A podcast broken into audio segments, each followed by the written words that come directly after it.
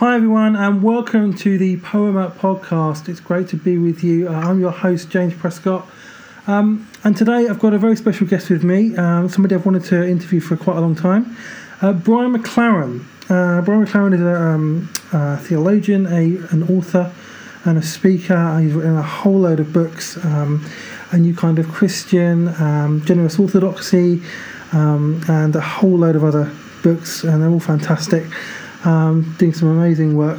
Um, and his um, new book, his most recent book, is called The Great Spiritual Migration How the World's Largest Religion is Seeking a Better Way to Be Christian. Um, and we're going to talk about a bit about that today and about a whole load of things. So, welcome, Brian. It's great to have you. Uh, great to have you here. Happy to be with you. Um, yeah. So, tell us a bit about. Well, tell us about first about just generally what the work you do. Um, sure. Well, a uh, quick uh, history for me, uh, James. I, I started uh, uh, my career as a college English teacher. I was a literature guy. Um, and while I was doing that, my wife and I and another couple started a little congregation hmm. um, in the Washington, D.C. area. Um, so I became a pastor eventually uh, with that group, and I, I served there for 24 years. Um, during that time, I started uh, writing some books and then getting invited to do uh, a lot of speaking, mostly for clergy um, and some and other groups, uh, religious groups. And um, so, 11 years ago, I left the pastorate, and I've been speaking and writing. And then I have a lot of kind of, I guess you call them activist uh, commitments that I'm interested in that I I also engage in.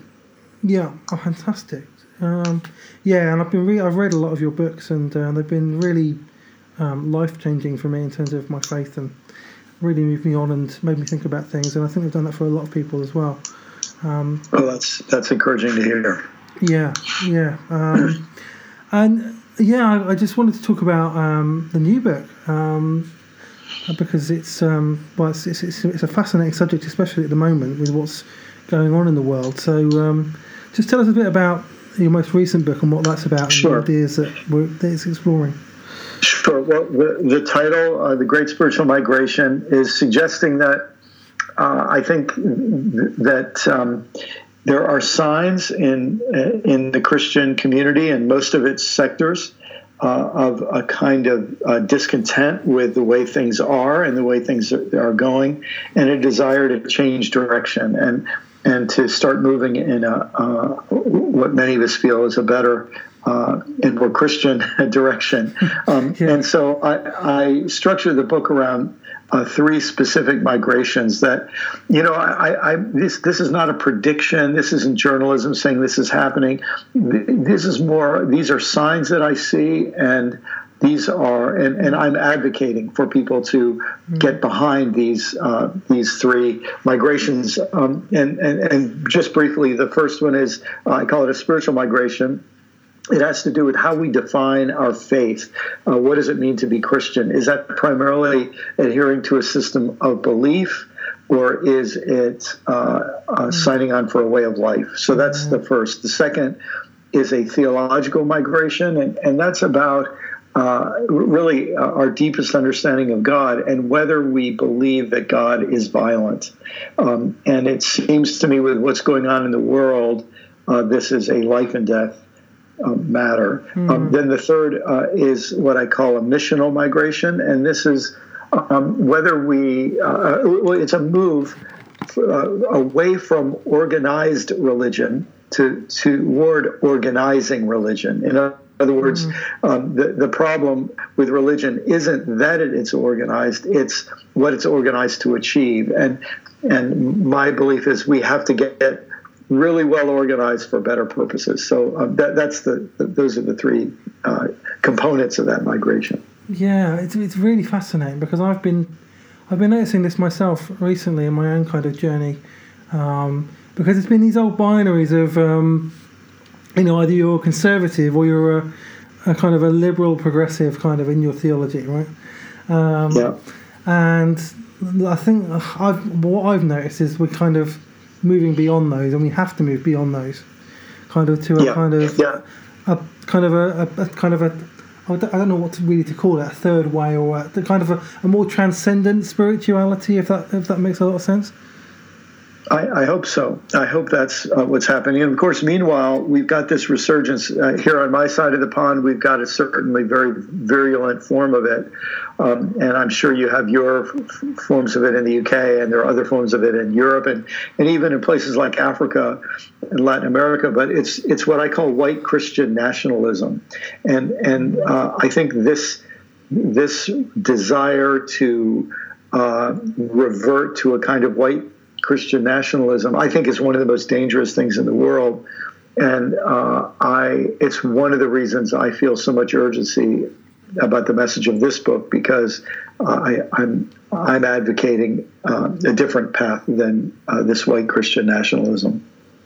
Yeah, just unpack for us in a, in a bit more detail of what that what that path looks like, what it might be, what it might look like in kind of practical, practical, in a yeah. practical kind of outworking. Well, maybe a good a good place to start would be in the second of those three migrations. In the middle of the book, I talk about uh, this uh, where we got uh, where we got our our proclivity to violence. When I say we, I mean the Christian religion. Um, mm-hmm. You know, so many Christians don't know our history. It's it's like we've been part of a a massive cover up or we have a family secret, you know.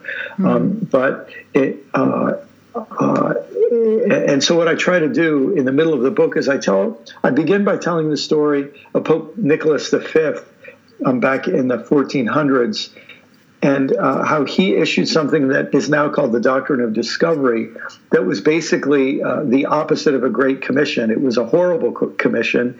He told the kings of europe the, the christian kings of europe under his influence to go into all the world and not make disciples but make slaves um, to steal the lands and appropriate the resources of all the um, pagan nations, is, is, what he called them, who are enemies of Christ. So this unleashed the conquistadors and and um, five centuries of carnage in the name of Christ and in the name of Christianity and, the, and in the name of the church.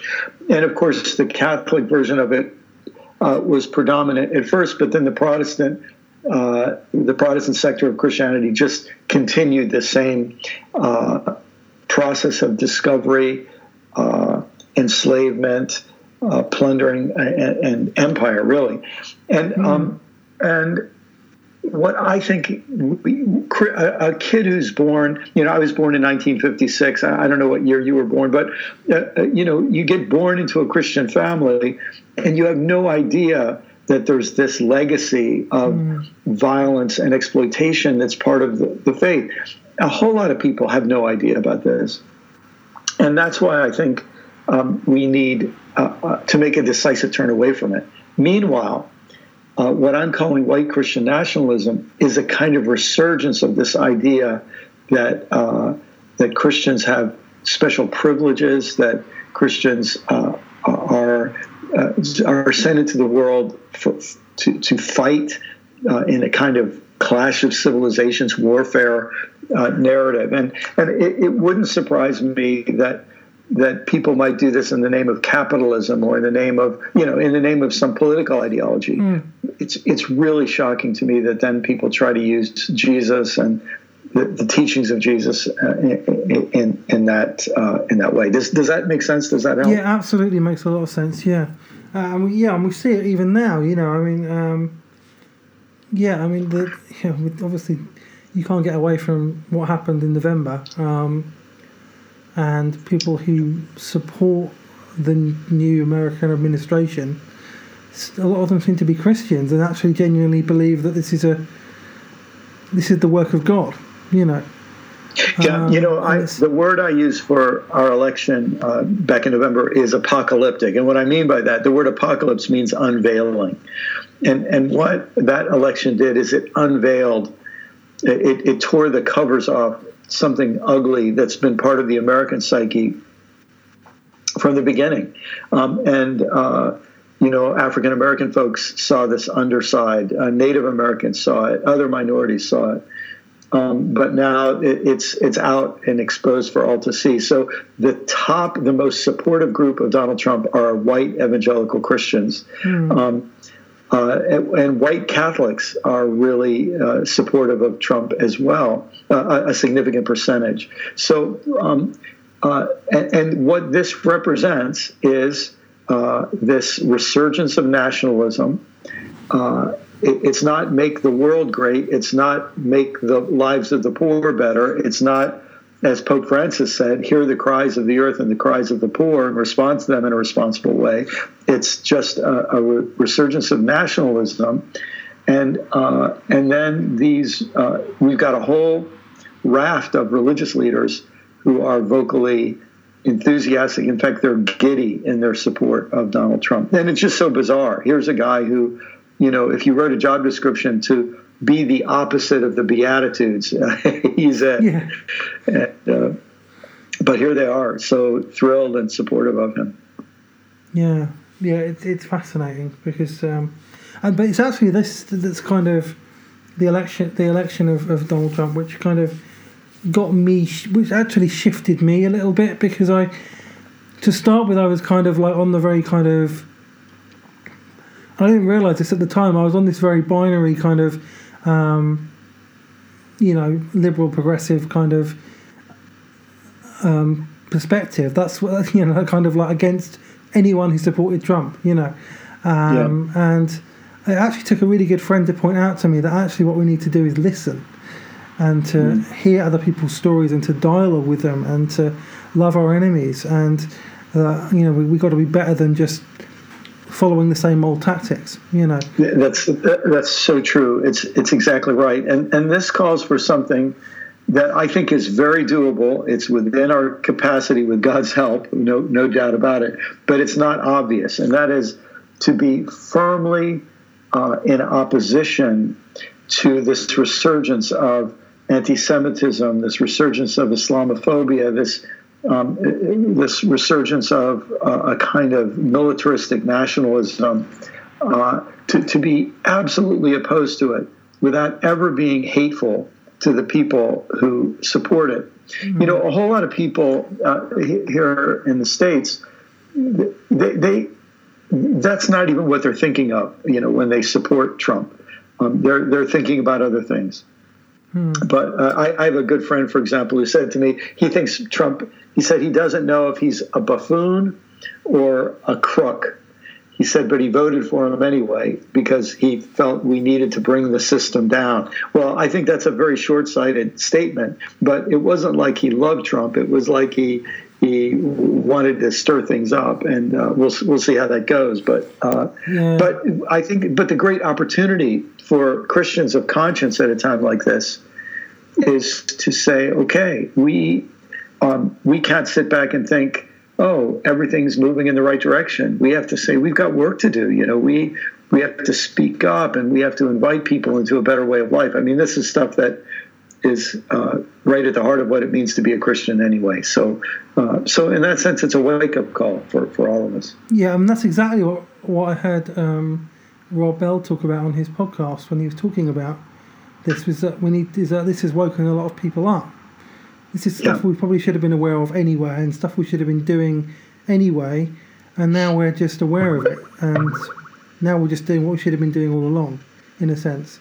You know, you know, it's it's interesting. This idea of being uh, uh, um, awakened, uh, you know, w- waking us up and disturbing us. Um, uh, uh, th- this is one of the positive things. You know, there's a whole lot of negative things, and I don't want to minimize them. I'm, I, I, you know, this to me is a, a, a we're, we're in very, very dangerous territory. This to me mm. is the most dangerous situation we've been in, uh, uh, maybe uh, certainly since the the height of the Cold War. Um, but uh, I, I, think about a friend of mine who's African American. Uh, so she's black and she's Buddhist. There aren't that many black Buddhists, but she is.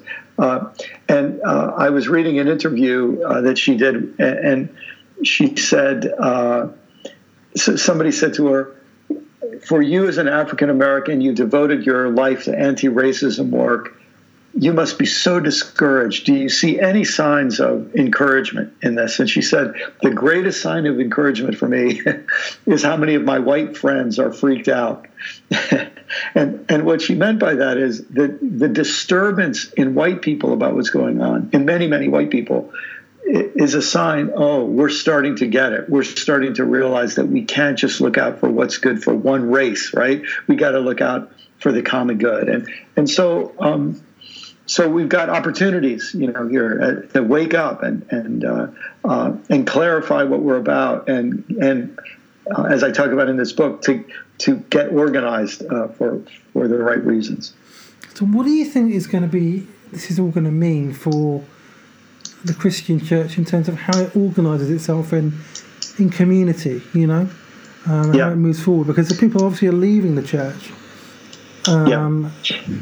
And, and my suspicion reasons. is um, this this resurgence of white Christian na- nationalism will drive more and more young people away from the church and it might bring some pretty nasty people in. In other words, there might be people who start going to church because this fusion of nationalism and religion is something they want to sign into. I know something like this happened in Denmark after they had that controversy with the cartoons some years ago. The guy who made the cartoon of Muhammad, and then there was a lot of a backlash in the Muslim world against that. Well, uh, uh I, uh, a, uh, Danish minister told me that for a period of time, at any rate, they had all these people showing up, but showing up for the wrong reason. They, they wanted to come back to church to fight the Muslims, you know. Mm-hmm. Um, so uh, I, I, just think, you know, we should expect that. But uh, I, I think we have an opportunity here, and there's no shortcut. Mm-hmm. But but we have an opportunity to say what really is our message? What really was Jesus about? What can the Christian faith be as we move forward? If one form of the Christian faith is losing its moral authority by selling out to this white Christian nationalism, this white Christian nationalism, and this militarism, and this Islamophobia, and so on, if one sector of the Christian faith is doing that, in my, in my opinion, is is committing a kind of spiritual suicide, um, well, then the rest of us have to say we have to go back to the very basics, get mm-hmm. clear on what we believe Jesus is about, get clear on what we believe the church is supposed to be, and then I think there's going to be a massive realignment. Um, and what I mean by that is, I think. Um, there's going to be a realignment across denominations. Let me say it this way. Uh, mm. uh, let me let me use the word progressive just to, as a very broad term, meaning someone who wants to move forward into a better way of being Christian instead of backward into this old doctrine of discovery nationalism kind of thing. Um, a progressive Catholic and a progressive evangelical and a progressive Anglican have more in common with each other mm. than than they have with people in their own tradition who are in this sort of constricting regressive mode. And so there's that kind of alignment that has to happen. But if I could mention one other, hmm, I think I, I, think pastors. I, I, was a pastor for 24 years, so I you know that's my world. Um, I think pastors are going to have to say every single Sunday now we have got to get everything aligned with our understanding of the gospel and our understanding of why we're here. We can't afford to have a single song or prayer or sermon that isn't aligned with our sense of mission. It, it, we, you know, for I hate to say it, but for an awful lot of us, all we're trying to do is make people happy so they keep coming back next week. yeah. and and what we've got to realize is no, there's a lot at stake here we we have to we have to help people be formed with a love for the planet. We have to help people be formed with a love for the poor. We have to help people be formed with a love for peace and peace with people of other nations and religions and so on. Because what this, you know, in my country, this current administration, but with this global resurgence of this nationalistic and authoritarianism is doing is it's plundering the planet, it's throwing out concern for the environment, it's mm. throwing the poor under the bus. Um, it, it's just getting rid of. Uh, it, it's just cutting the restraints for the rich to get richer and richer and richer, and it won't do anything of substance for the poor. And it, it's stirring up animosity rather than peace. So we this I, I, just think we have such a great opportunity. But you know what? One of our problems is going to be um, with this, James, is that hmm. uh, we got a whole lot of happy clappy songs, right? but we don't have very many songs that help us care about the planet, or songs that help us care about the poor, or songs that help us become instruments of peace. Yeah. And and so we need songs and prayers and sermons and everything to align. Yeah, because we don't want we don't want like worship can sometimes be escapism, can't it? It's just like you know, almost like going to a rock concert when you kind of just kind of get lost in the whole atmosphere and the, the kind of the music and everything like that, and you kind of get detached from everything that's around you. And yeah. when you know, some a lot of worship songs can be like that. Um, you know, church services can be like that, where it's kind of you and you're here and the world out there, and the world is evil and God's here. You know, yeah. Um, and that's obviously not that's not healthy. It's not even accurate. You know, because you know God is God is everywhere we look for Him. You know, you know it's so, it's uh, so interesting in the uh, in the Hebrew Scriptures. So often, praise of God is praising the God who set the people free from Egypt. So here it is. It's that's a political act, setting prisoners, setting captives, setting slaves free. Mm. You're praising God because God is the God of liberation. And what's to me sad in a way is that all we've done is we've reduced God to being the God who forgives me of my personal sins, but not the God who is committed to to to this earth and committed to helping humanity become what God intends us to be, you know.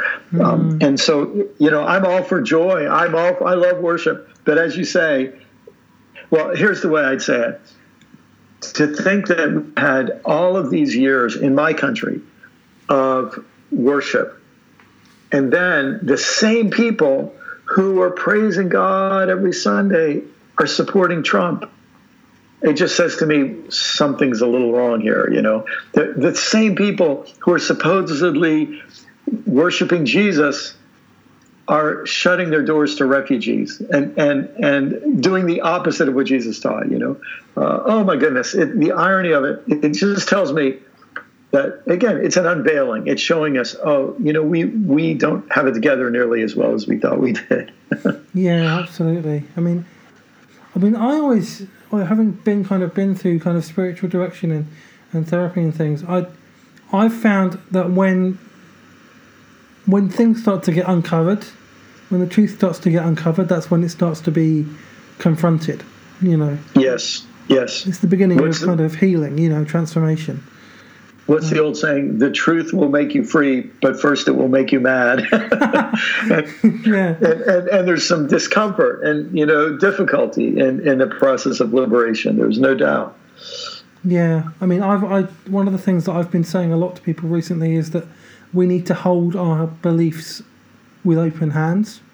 So yes. you know, because because even the most kind of liberal theological position can, if you hold on to it tightly, then in 10 or 20, 30 years, whatever, it will become conservative, you know, and you'll still be where you are and you'll sound just like the people you're criticizing now. You know, like you said before, you know, people people who hold their beliefs tightly have got more in common with each other, even if they disagree, even if they're from different traditions, you know. Yes. And, and what people um, uh, and, and, James, as you know, that's exactly what I'm trying to grapple with in the first third of this new book, uh, mm. uh, what I'm calling the spiritual migration. But um, but I, I, think when some people hear you say that, they'll think, "Oh no, you know, you're just becoming liberal and wishy-washy," and you know. Mm. But it, it's but this is where the really important thing is. It's it's not that we're saying, "Oh yeah, it doesn't matter what you believe." We're saying, "Look, uh, our beliefs are." interesting and they're important, but there's something more important. And that's our commitment to actually following Jesus, to live as Jesus lived, a life of love. And you think of all the energy and books and radio shows and all the rest on trying to get everybody to get exactly the right beliefs. You think if we took, you know, 25% of that energy and invested it in saying, how can we become more loving people? Mm-hmm. How can we help Christians build bridges of love and respect with Muslims? Because right now, the two biggest religions in the world are are in tension, and if we if we don't have people who are being peacemakers, it's going to be bad. What's the old the old Buddha saying? When two elephants fight in the forest, everybody gets trampled. And and and so we've got a we you know we've got some great opportunities right now um, to call Christians not to less commitment but to a better commitment. Instead of commitment to having the perfect belief systems uh, commitment to a deep passion to follow Christ and learn a life of love. Yeah absolutely. Absolutely. Yeah it's interesting. I mean here obviously in the UK the culture is a bit different because we don't have the church isn't. I mean, the church I go to, I go to a vineyard church, and it's not. You know, it's not. There's not. There's no. It's not tied to politics. The yes. Christianity isn't tied to politics in the same way as it is in America. You know, yeah. I mean, like a, a, a, guy who wants to get elected over here doesn't have to talk about abortion at all. You know, yeah. for example, yeah. it's not even an issue. You know, nobody right. ever talks about it. Nobody ever asks questions about it. It's just, you know, um, and that's just one issue. You know, yeah. Um, so it's, it's interesting to see just how much politics is tied in with religion in in the states. You know. Um, yes. Yes. Yeah. Well, you know, um, uh, and this is part of our peculiar dysfunction right now. I mean, our, our nation is sick. We're, we're, we're not well, and mm. we have to get we have to get better. You know, we we our soul is is not healthy as a mm. nation. Um, uh, but um, uh, but to me, the, the challenge, it's not that we want to, to not be involved in politics. We want to be involved in politics in a healthy and right way. Mm. And, uh, and, and that raises the question, what are the issues that really matter most? And, and, and what are the issues that matter most to God? What are the issues that should matter most to us? And, and, and then how do we be involved constructively addressing those issues? And, uh, boy, there's so much that can be done there, you know, and and so many churches are doing exactly those kinds of things. I think about churches that are are leading the way in uh, in uh, reaching out to refugees. I, I, think about churches that are uh, leading the way in building relationships with the mosque down the street or the synagogue around the corner or the Sikh Gurdwara down the street, you know, and they're saying, as Christians, we have to be peacemakers. Let's let's be hospitable. Hospitality is one of the most important Christian values. Let's go out and live that. And and uh, and boy, whenever churches do that, uh, God's will is being done on earth as mm. it is in heaven, and that's that's a uh, that's a wonderful thing. Yeah, it is. Yeah, for sure. Um, I mean, how do you think, as we move forward, that we avoid falling into the same trap in terms of holding on to those beliefs tightly? Because it's really easy to get sucked into um, holding Bible beliefs tightly and, and the, into the whole binary that my my theological interpretation is right, that one's wrong, and so like you know, and I'm all liberal and progressive, so come with me, and we're not going to listen to anything else, and then suddenly yeah. the, theology or spirituality kind of evolves, and then it moves forward, and then those people are kind of stuck. So how do we how do we avoid that or avoid yeah. getting sucked into that ourselves? Yeah, well, you know, um, you, you mentioned spiritual direction before, and, and when people go enter into spiritual direction, very often they they're introduced to the the contemplative tradition in Christian mm-hmm. faith, and one of the things that the contemplative tradition has tried to do is they've tried to help people see. Well, I think a, a lot of it is all wrapped up in that phrase in Philippians two uh, about having the mind of Christ. Uh, and one of the things about Jesus, Jesus was passionate, Jesus was committed, Jesus was strong, but Jesus was not a fundamentalist. Mm. And and what is it that marks graduating from the fundamentalist mind? Whether because as you're saying, you can be a liberal fundamentalist, you can be a conservative fundamentalist. And it seems to me, uh, my, my, friend Richard Rohr talks about this very powerfully, mm. that there, there's a kind of transition we go through from a dualist mind to a non-dual mind or a post-dual mind, mm. where we learn to see there's us and them, but there's a bigger us that holds us than them. You know, we learn to not always sl- slide into that. Uh, black and white, us and them, in or out dualism.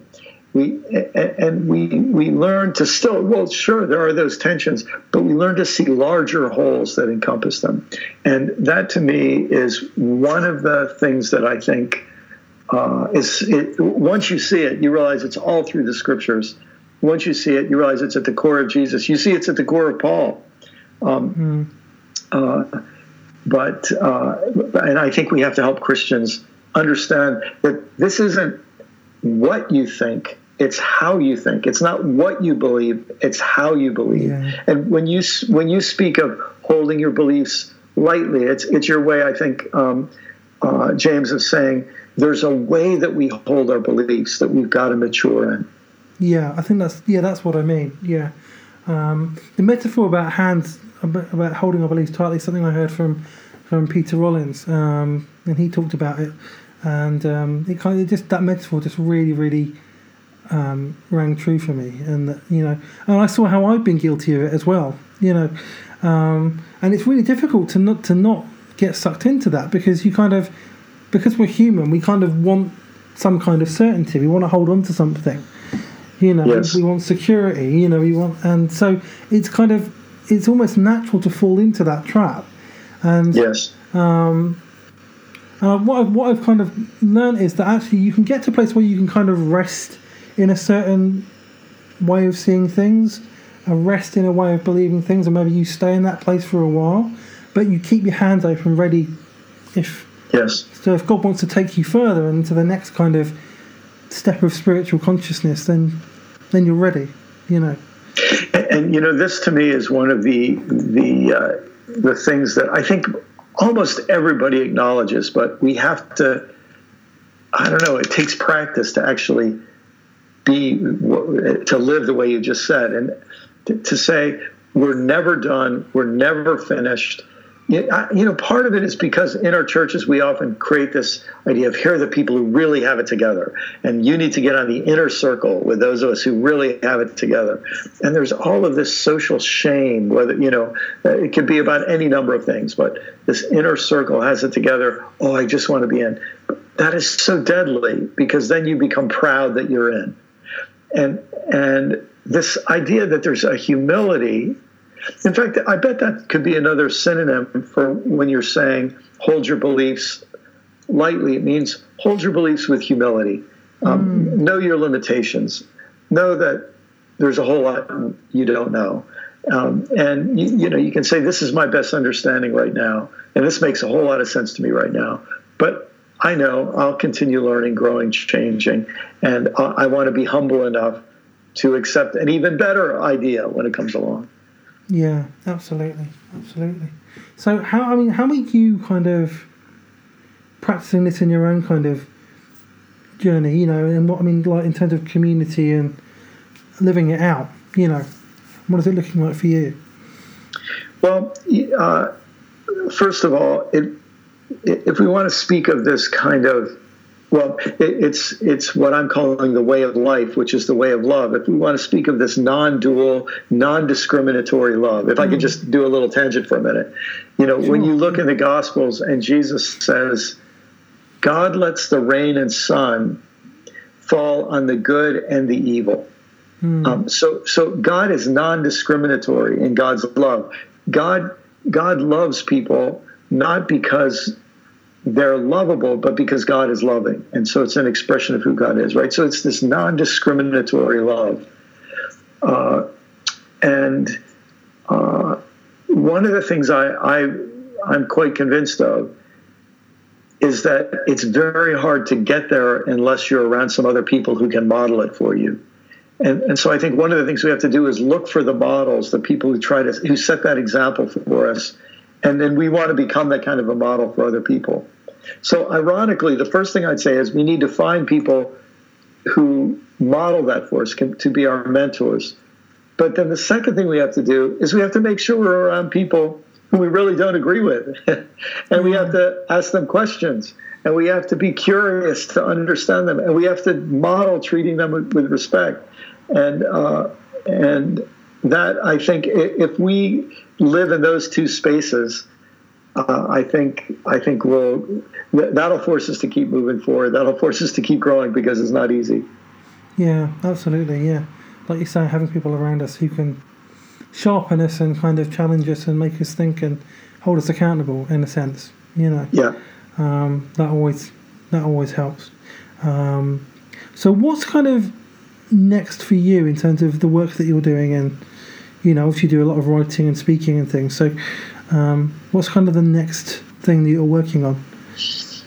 Well, I haven't started writing another book yet, so uh, I don't really have anything to report on that. I've, I've been pretty uh, energized and, and I've been spending a lot of time trying to help people respond to uh, the whole Trump phenomenon here. So, a, a, big part of what I feel I'm trying to do, you might call movement building. I'm trying to help Christians uh, uh, who are moving in the same direction to find each other and understand each other and find ways to collaborate. Uh, and uh, I, I, suppose I'm trying to, uh, and I'm doing that through my blog and my website and the public speaking I do and my social media work and so on.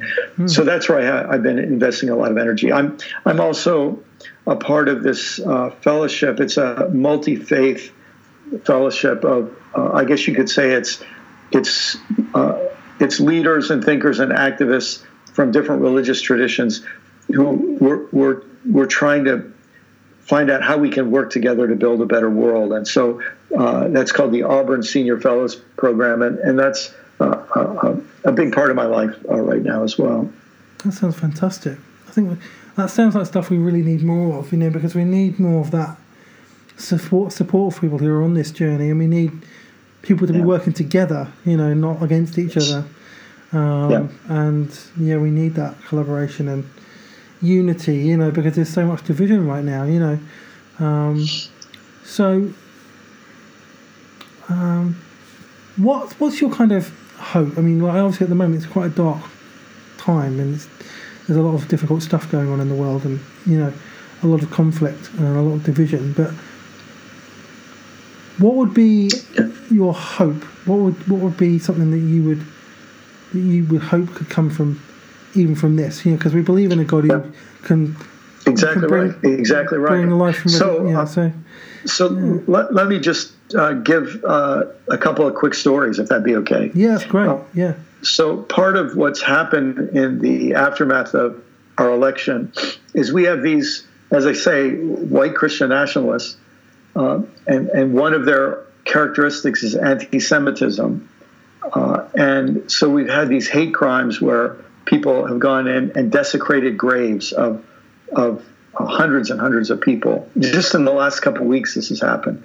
Um, and uh, interesting, as soon as it happened, a Muslim group, the, the first incident of this, I think, was in St. Louis, a Muslim group went online and raised like three times the amount of money needed to repair all those graves. Um, that, so here Muslims rose up to do something to support their Jewish uh, neighbors, right? Um, uh, it, it, just happened again in Philadelphia the other night. And as soon as word got out that it happened, a group of Muslims rushed to the cemetery and they were, re, you know, repairing the, the tombstones.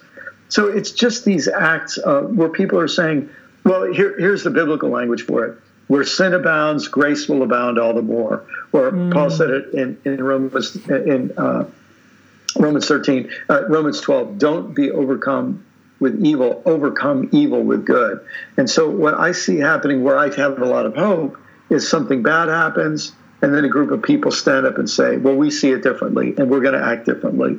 So, you know, we have our Jerry Falwells and and uh, Franklin Graham's, and then we have our Shane Claibornes and our uh, you know Doug Pagitts and our Amy Butlers and our Alexia Salvatierras. In other words, we have a group of people who I think set a really bad example, and then another group of people just stand up and say that's not the only way to do this. And so that to me is a great thing. It really it, it's mm. it's, it's a, a, great moment and a great opportunity. I'll give you one other um, yeah. quick example before uh, before we uh, wrap this up. Um, uh, you know, one of the tragic things about um, what's going on in my country is here we're at this point of emergency with climate change. I don't know if you just heard, but hmm. um, Uh, I mean, this really affects the UK. Um, you know, the temperatures in the North Atlantic uh, are changing much more quickly than we thought, and the great fear is that the Gulf Stream, which creates a, a um, which moderates the climate of Europe, could be interrupted. And mm. uh, I, you know, this is happening way fast. People thought this might take a couple hundred years, and, it, and now we're worried it might happen in a few decades. And uh, uh, so we're in this terrible situation with our climate. And now we have a government that doesn't even believe in climate change. You know what? I think they do. I just think they love money more than anything else. Yeah, and, that's one. And they're yeah. they're sort of puppets on the string of the oil companies and so on. Mm-hmm. Um, so uh, uh, we're in this moment of great difficulty. But here's the thing: churches could organize as never before to get solar panels on the roofs of the church buildings, and then to get people to get solar panels on their homes. And churches could organize this, right? We we could actually take the failure of the government to do what they ought to be doing and need to do to say, well, we're just going to accelerate what we're going to be able to do as faith communities and and uh, and as individuals. So th- that's the kind of thing that I that brings me hope. Um, it's when people say, "I'm not just going to sit back and complain." You know, I, it's when they say, "I'm not going to be overcome with evil. I'm going to overcome evil with good."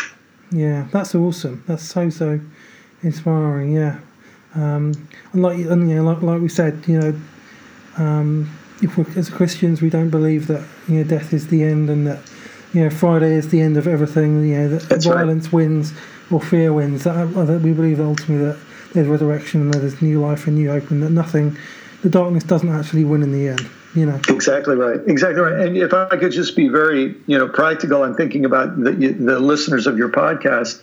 You know, there are simple things like one of the things we know is going on in the world is rising tensions between Muslims, Christians, and Jews, right? Mm. Well, look, every single one of us, uh, if, if, you know, I, I wonder how many uh, of us have ever invited a Muslim over for dinner, mm. uh, a hmm. Muslim friend. I wonder how many of us have ever, uh, you know, set up a, a party and made sure that we invited Jews and Sikhs and Hindus and Muslims and Buddhists and atheists. And, and we as Christians said, we're going to have a party for all of our friends of all these different faiths because we believe that peacemakers are blessed and if we build loving relationships. You know that's something all of us could do. It's it's it's something yeah. all of us could do. And uh, uh, that to me would be a very very exciting thing yeah that would be awesome thank you so much brian it's been so great talking to you i've learned so much um, been yeah really encouraging well, thank you. I'm I'm glad you're doing. You know, another sign of hope is all the folks like you who are doing these podcasts and saying, uh, you know what, we're not going to wait for radio stations or television programs or whatever else to do the th- say the things that need to be talked about. We're just going to do it. So yeah. you're you're an example of that right there. Thank you, Brian. That's great. Um, yeah. So th- th- thanks thanks for listening, everyone. Um, take care, and we will talk soon.